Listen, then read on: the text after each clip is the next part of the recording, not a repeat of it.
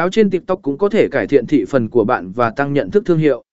Chúng ta sẽ thảo luận về cách bạn có thể đo lường sự gia tăng trong thị phần thị trường của bạn và cách chiến dịch quảng cáo có thể cải thiện nhận thức thương hiệu của bạn trong tâm trí của người tiêu dùng. Thông qua việc đánh giá và đo lường kết quả dựa trên các yếu tố này, bạn có thể đảm bảo rằng chiến dịch quảng cáo TikTok của bạn đang phát triển một cách hiệu quả và đáp ứng được mục tiêu tiếp thị của bạn. 6 các ví dụ thành công A TikTok quảng cáo của các thương hiệu nổi tiếng chúng ta sẽ xem xét một số ví dụ về các